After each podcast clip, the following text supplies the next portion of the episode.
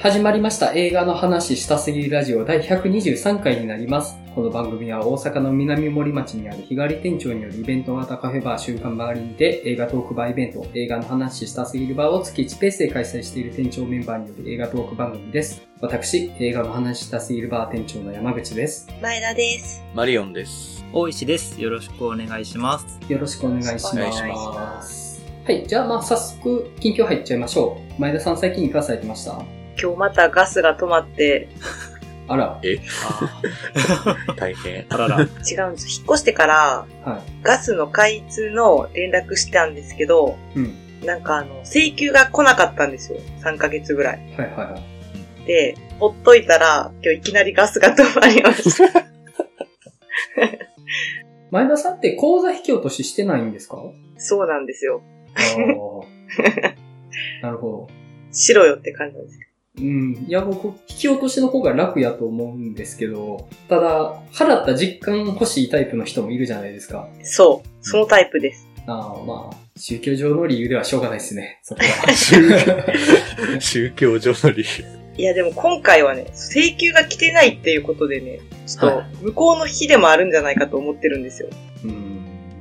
まあでも、結局、ガス止まって困るのこっちですからね。そうなんです。まだ寒いですわ。え？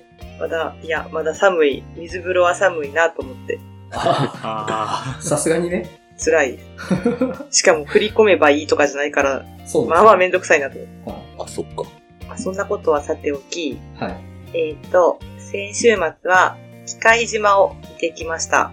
はい。あもうこれはね、今年のワースト確定したなって思いましたね。ぶっちぎりで、もう、なんていうんですか、他の追随を許さないレベルで面白くなかったですね。あ。他のついて、そんなですか？ひどい言われようですね。いや、もうブラックデーモン2回目見た方が良かったなと思いましたね。ブラックデーモンを超えるっていうのが、すごい。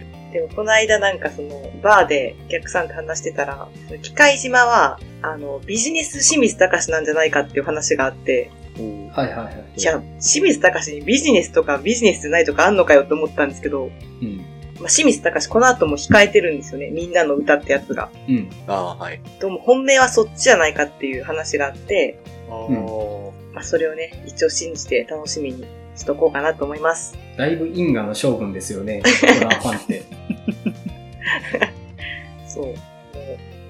そうなんですよ。清水隆の作品はね、まあ、文句言いたいから絶対見るっていう信念があるんで。も うそこまでセットなんですね。そう。だからあの、劇場でちゃんと見て、ちゃんと文句言おうと思ってるんですけど、ちょっと機械島は文句とかいうレベルにも達してなかったんで、うん。あの、ちょっと島シリーズをこれからどうしていくつもりなのかなって思いました。あ、島ってシリーズなんですか？いや、わかんないんですけど、村シリーズが3部作あって、はい。で次、し島シリーズになるんじゃないかなっていううん。風に、多分みんなが思っているんじゃないかなと思うんですけど、なるほどね。いや、とりあえずね、まあ、ワーストを首位で抑えてるってことで、はい。はい、わかりました。以上です。はい。マリノさん、いかがされてました？と、そうですね。今週は、トゥ・レスリーっていう映画と、君は放課後インソムニアを劇場で見に行ったのと、あと、インディ・ジョーンズの最新作が公開近いので、僕実はあの、クリスタルスカルしか実は見たことなくって、なので、ちょっとこれを機会に見たいなと思って、初めて、レイダース失われたアークを見ました。うん、うん。そうですね。あの、レイダースは、まあ、有名な映画じゃないですか。もう、誰もが知るみたいな。うん。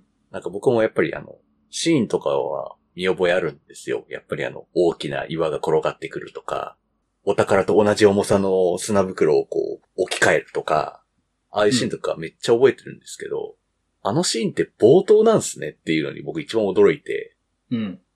冒頭のつかみのやつやったんやっていうのにちょっと驚きまして、すごいな、もう、冒頭でこんな面白いのしかないのかっていうちょっと驚きがあって、いや、名作ってすごいなっていうふうに思いましたね。うん。うん。話もめちゃくちゃやっぱりワクワクするし、アークのね、あの、開いた時の敵たちのあの、もう、すっげえ断末魔とともに体が溶けていくシーンとかも、いやすっげえ映像やなと思いながら見てもすっごい楽しかったですね。うん。うん。残りも、ちょっとまあ、最新作見るまでに間に合うかな？みたいな感じですかね。ちょっとまあ、通勤途中とかにこう、ちまちま見てるんですけど、そういうのはちょっと、なんとか最新作見るまでにはちょっと見たいなっていうふうに思ってます。うんうん。レイダースとか今見たら、パロディみたいに見えませんか？まあそう、そうですね。岩がゴロゴロ転がってくるのとかなんか、よく見るな、みたいな感じにはもう、思うというか、まあもう、レイダースのフォロワーの作品ばっかりをもう僕らは知ってるって感じではあるので、やっぱり、うんうん。アンチャーテッドとかはね、ハムナプトラとかでもいいですけど、そういう意味でもなんか、ここがもう原点だったんだなっていうのと同時に、今見ても全然フレッシュにも思えるというか、もう完成されてるんだな、これっていうふうに思って、やっぱ、さすがだな、スピルバーグはっていうふうにやっぱ思いましたね。はい。うんうん。あと、そうだな。トゥーレスリーも結構良かったんですよね。ああ、ちょっと気になってます。うんうん。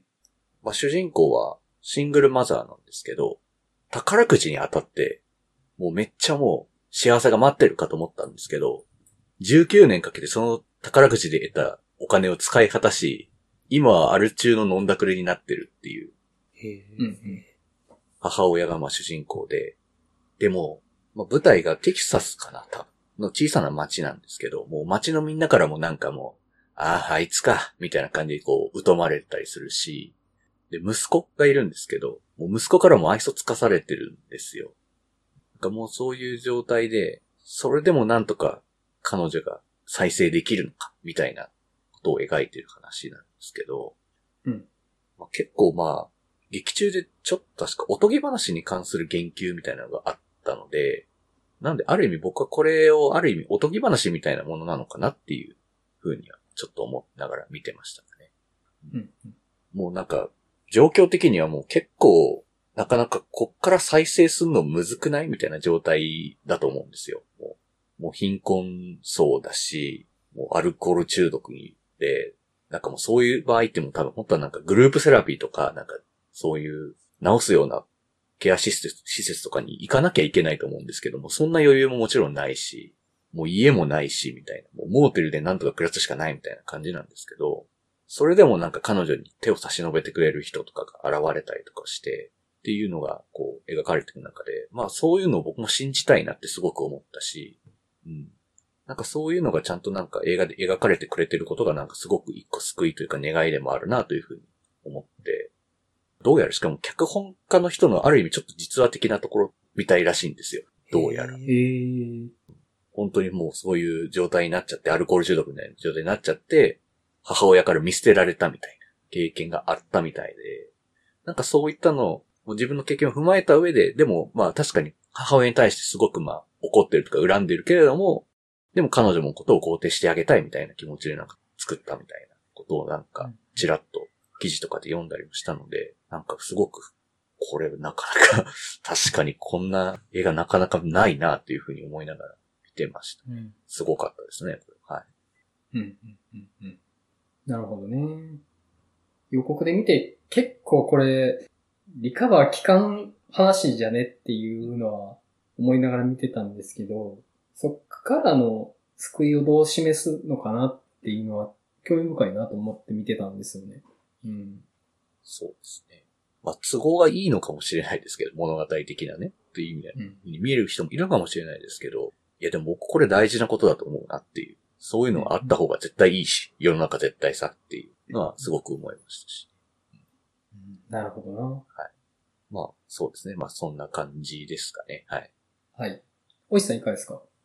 えーとそうですね。今週劇場では、あの、さっきマリオンさんもおっしゃってた、君は放課後インソムニアしか見てないんですけど、うん。配信でちょっと見逃してた作品で、Apple TV プラスで配信されてる僕もぐらきつね馬っていう短編のアニメーションを見まして、これ人から勧められてみたんですけど、うんうん。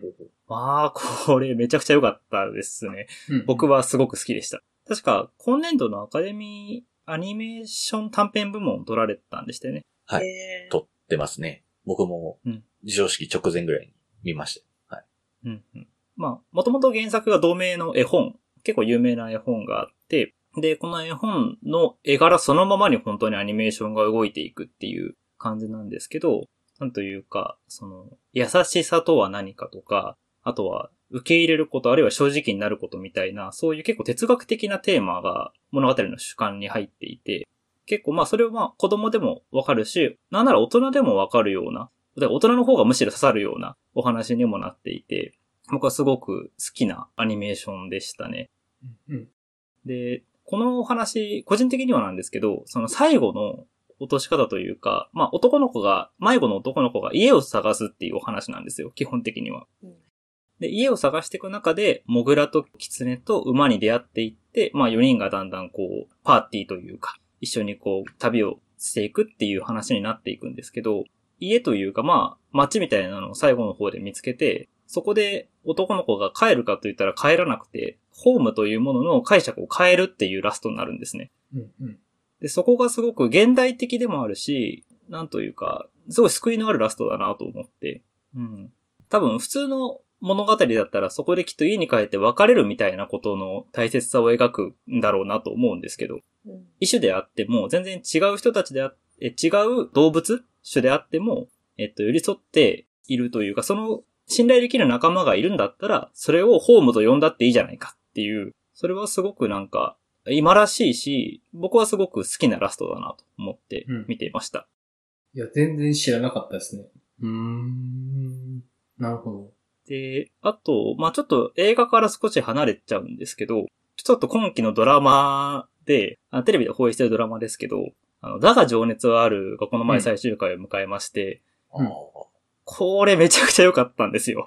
うん。うんうんうんおそらく世間的にもだいぶ評判にはなってると思うので、話題としては多分、あの、リスナーの方も見られてる方もいらっしゃるかなとは思うんですけど、あの、芸人の山里さんと若林さんの半生を、うんえっと本当にそのままうん描いた作品で、もう青春劇として完璧なんですよね。うん。で、もちろんその、本人たちが本当にあった話というのを、あの、やってるので、まあ、さっき、前回その、怪物でパーソナルと普遍性の話っていうのがちょっと出ましたけど、まあ、だが情熱あるはもうとにかくパーソナルでしかないんですよ。もう、うんあの二人の話でしかないんですけど、でもどこかそこになんか、勝手に普遍性が浮かび上がってくるような気がして、うん。で、あの、それを、あの、ジャニーズのお二方が演じられているんですけど、スノーマンじゃないや、えっと、なんだっけな。えーす、グループ名すみません、忘れちゃいましたけども、なんかお二人の熱演というか、まあ、なんていうかな、モノマネとかというよりも、本当に二人が憑依してるような状態うん。に近いところまで行っていて、なんか、ちょっとすごいもの見たなっていう感じがしているという。うん。で、まあ、二人ともその、まあ、テレビとかご覧になってる方だったらわかるかと思うんですけど、まあ、自意識強めの芸人さんじゃないですか。なので、なんていうか、特に自意識僕も強い方だし、おそらくこのラジオのね、パーソナリティの方もそれなりにあるかなと思って あ言うんですけど、なんか、共感できてしまうところも多々あるというか、うん。うん。なんかそれゆえに、その、もどかしさだったりとか、もう本当に、なんだろう、霧島部活やめる帝王的な、こう、なんか、課題意識じゃないな。そういう世界との関われなさみたいなもの、たまあ足りなさですよね、まさに二人で言うと。うん。そこを、が本当に彼らの武器になっていくまでの過程を丹念に描いていくのがすごく、あの、良かったです。うん。うん。なるほどね。いや、ちょっと話題になってるなとは思ってたんですけど、まあ、なんかそういう、実際にいる人の青春の話って、で、芸人なわけですよね。ちょっと今まで見たことない切り口のような気がしてて、うんうんうん、で、この手の芸人を描いた青春劇って、大抵売れない芸人が題材になることが多いと思うんですよね。うん。うん。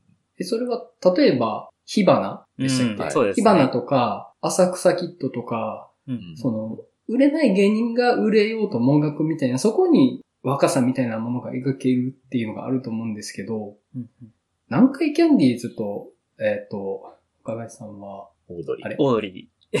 オードリーですよね。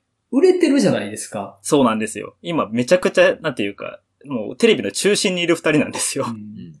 その、売れる芸人の青春劇って、うんあれ？見たことなくね？ってちょっと思って、で、そのさっき言ってた自意識を武器にしているっていう部分って、あんまりないことだったのかなっていうのを今言われて、ふと気づいて、やっぱりそれまでって、なんというか、もっとあくまでエンターテイナー的な振る舞いをすることで売れるというか、画を見せるとしても売れるんだ、みたいな、そういう芸人のロールみたいなのは存在してた気がするけど、そういうエンターテイナーっていうロールからこぼれ落ちたパーソナリティみたいな部分を武器にするって、よく考えたら割と最近生まれた文脈だよなと思って、うんまさにまさに。すごい現代的な切り口のドラマなんだなって今言われて気づきました。いやそうなんですよう。んなるほど。だからおそらく、あの、お好きなんじゃないかなとうん思います。そうですね。あの、ちょっとある種の偏見として、芸術は売れちゃいけないというか、売れる芸術でそういう青春みたいなものって描けないみたいな、ちょっと固定観念ってある気がしてて、僕はちょっとあるんですよね。うんうん。で、それに対するちょっとアンチテーゼというか、まあ別にそれはあの、他のジャンルやったらあったとは思うんです。例えば歌手であるとかうん、映画監督であるとか、そういう人たちが題材になって、ちゃんと売れる人が主人公の物語みたいになった気がするけど、コメディアンって、あれ？今まで売れないコメディアンの話しか見たことない気がするぞって思って、う んうん。面白いですね。そうなんですよ。だから、もちろん彼らの売れない時期から、あの物語は始まるので、うん。売れなさみたいなものをすごくこう、結構切実に描いていくので、そこはすごく見ていて辛いし、まさに、いわゆる典型的な売れない芸術家ものでもあるんですけど、一方で彼らは、僕らも知ってる通り、売れる瞬間があるわけじゃないですか。ある瞬間に。うんうん。まあ、二人とも M1 なんですけど、うんその M1 で彼らが売れた瞬間がもう、なんていうか、漫才を見てるんだけど、泣いちゃうんすよ。なんかもう、うん。なぜ彼らのあの漫才があそこまで去ったのかっていうのを、当時の自分たちが多分分かんなかったものみたいな、彼らのパーソナルなものが今になってようやく分かるみたいなところも含めて、うん。うんいや、すごくよくできたドラマだなと思ってます。うんなるほど。興味深いですね。そんな感じですかね。はい。はい。えっ、と、僕はですね、クローネンバーグのビデオドロームを見てきまして、おおーで、よくよく考えると、多分、初クローネンバーグだったんですよ。あええ去年ね、あの、息子の映画あったじゃないですか。ポデッサーでしたっけ？ポデッサー。はい、うんはい。そっちは見てたのに、あ、デビッド・クローネンバーグ、初やって思って、よく考えたら。うんねザ・フライとかね、いくらでも有名なやつありますけど、見てないなと思って、今回見たんですけど、正直、ようわかんないっすっていうのがあって、まあなんか読み取れそうな気はするんですよ。で、、1980年代で、そういうビデオが登場して、で、主人公はちっちゃいケーブルテレビの社長なんですけど、暴力とかセックスを売りにしてる曲なんですよね。うんだからそういうメディアを通じて人間のより刺激的なものを求めていくんだ、みたいな、ある種普遍性があるというか、例えばそうやってインターネット、今だっていくらでもある話だし、そこは今に通じるものがあるような気がするし、だんだんそのメディア側に飲み込まれていくというか、この話の中で出てくる博士がいるんですけど、その博士はテレビ番組のトーク番組にも、テレビ内でテレビに映ることでしか登場しないんですよね。なんか、今でいうひろゆきみたいな感じですか？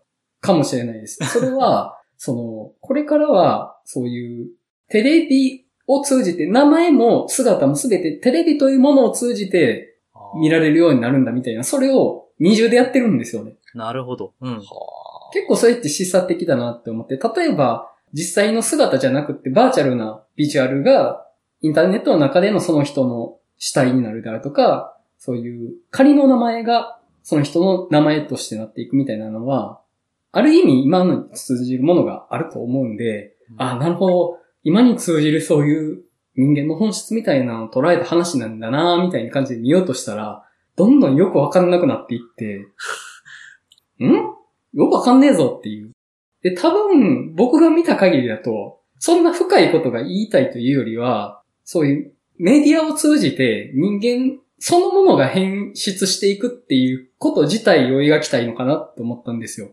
う。んんで、ビデオドロームっていういかがわしいビデオがあるんですよね。で、それを主人公がどんどん見入られていって、それを見ることで主人公の体がどんどん変質していくんですよ。で、またこの特殊メイクが素晴らしいんですけど、担当がリック・ベイカー。これがね、素晴らしいんですよ。本当にえ。この80年代の特殊メイクって独特の味わいというか、僕、色気と言ってもいいと思うんですけど、やっぱ作り物なんだけど、その作り物的な範囲で実際にそこにあるものを表現しようとしてるっていう教示みたいなものを感じて、僕は嬉しくなっちゃうんですよね。ああいうのを見ると。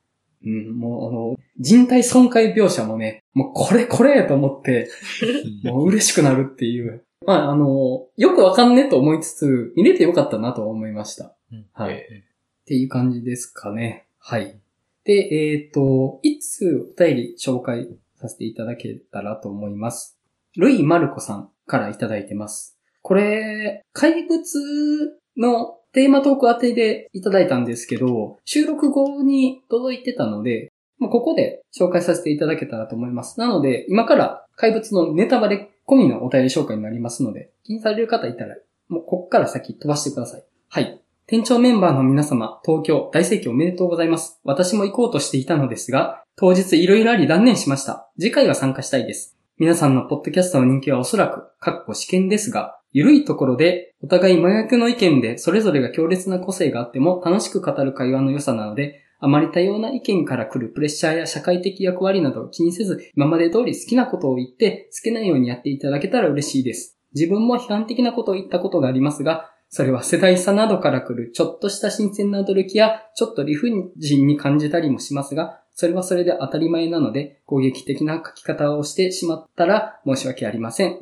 十分皆さんの映画表、良いこと聞けたといつも喜んでおります。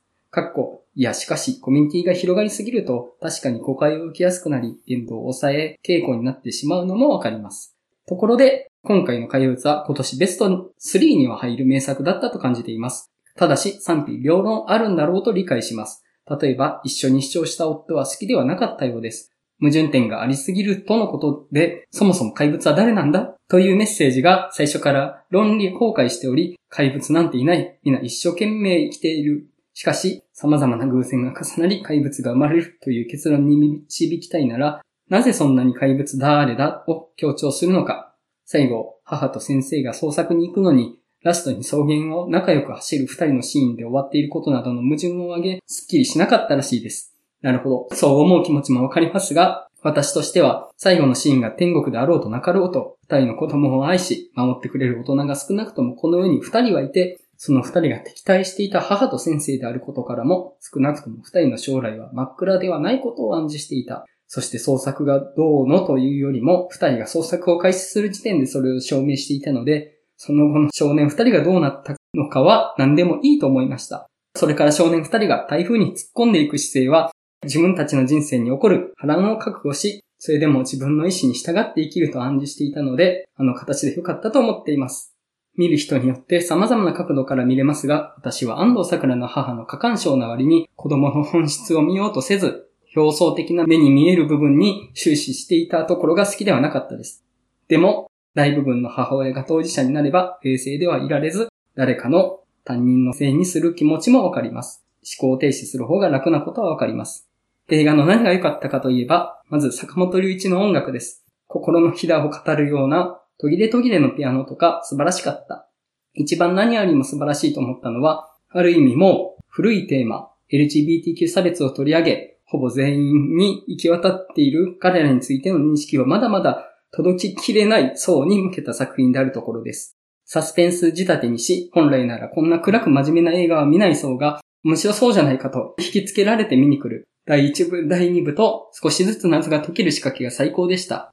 どうしても先を追って見たいと思わせる展開が良かったです。これは面白いと普段このタイプの映画を見ない人が書いたレビューを読みましたが、エンタメ系しか見ない層に向けて分かりやすく差別とはいじめとは LGBTQ の子供時代ってこんなんなんだよと静かに伝える姿勢。それが何よりも素晴らしい。それがヨーロッパで多くの賞が取れた要因ではないかと思っています。田中優子のロードライバーによる食材など多くの社会問題を入れ込みすぎている感はありますが、なかなか素晴らしい作品でした。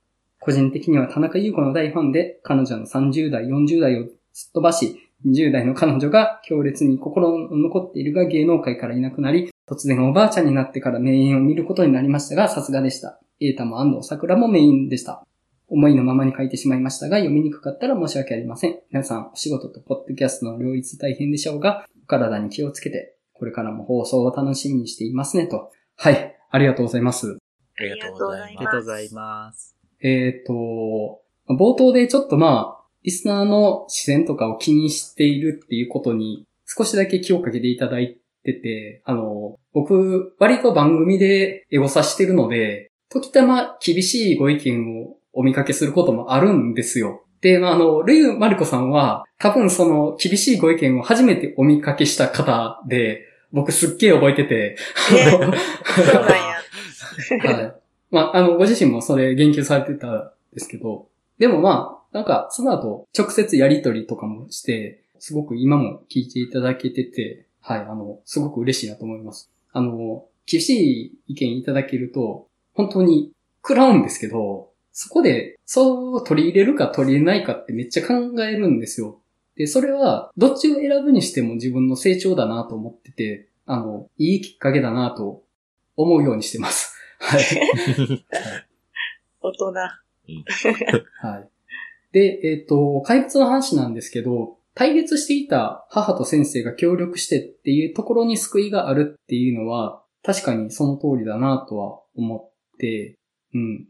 でも同時に、結局、あの人たちの意見って噛み合ってないよなっていうところも、そういう風にも見えちゃうかなっていう風にも思って、子供っていう軸で協力したけども、彼らは噛み合ってないし、で、その協力したことでも、子供のことを理解できてるわけじゃないっていうとこに、逆に皮肉があるようにも思えて、まあ、それもどっちにも取れるとは思うんですけど、うん。でも僕はやっぱりあの二人が協力したっていうのはこの映画においてすごい大きな意味を持ってるなと僕も思いました。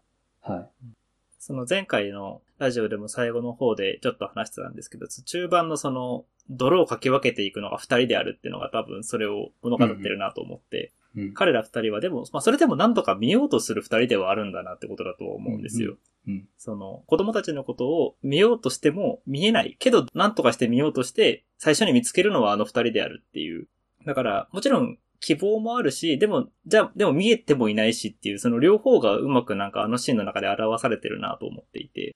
うん。そうですね。もしかしたらあの後見えるようになるのかもしれないっていう。うん、うん、うん、うん、うん。でも、結局いつまでも泥をかき分けるだけなのかもしれないっていう。そうまあまさにそこが完全にこっちに投げられてる感じなんですけどね。うんうん。うん、そうですね。はあいや、やっぱね、いい映画だったんだなと思って、うん。反響もね、すごい他の回よりも再生多めなんですよね。あ、そうなんですね。やっぱ作品としても注目度高いんだなと思って。う。うんん。うん。確かに。いろいろこう見た人の中でも、こうあれはどうだったんだろうっていうのを語りたくなってみたいくなる映画だなっていうのはまあ確かですよね。うん。うんまあそういうことをしていかないと、まずこの、ここで描かれている問題の解決にもならないかなっていうのがやっぱあるのかなっていうのがうん。まあそこはなんかやっぱり是枝さんっぽいところだよなっていう、やっぱ台湾の人だなっていうのはすごく思うんうんうん。はい。では、ルイマラコさんありがとうございました。ありがとうございます。ありがとうございました。はい。では、今日のテーマトーク入っていきたいと思います。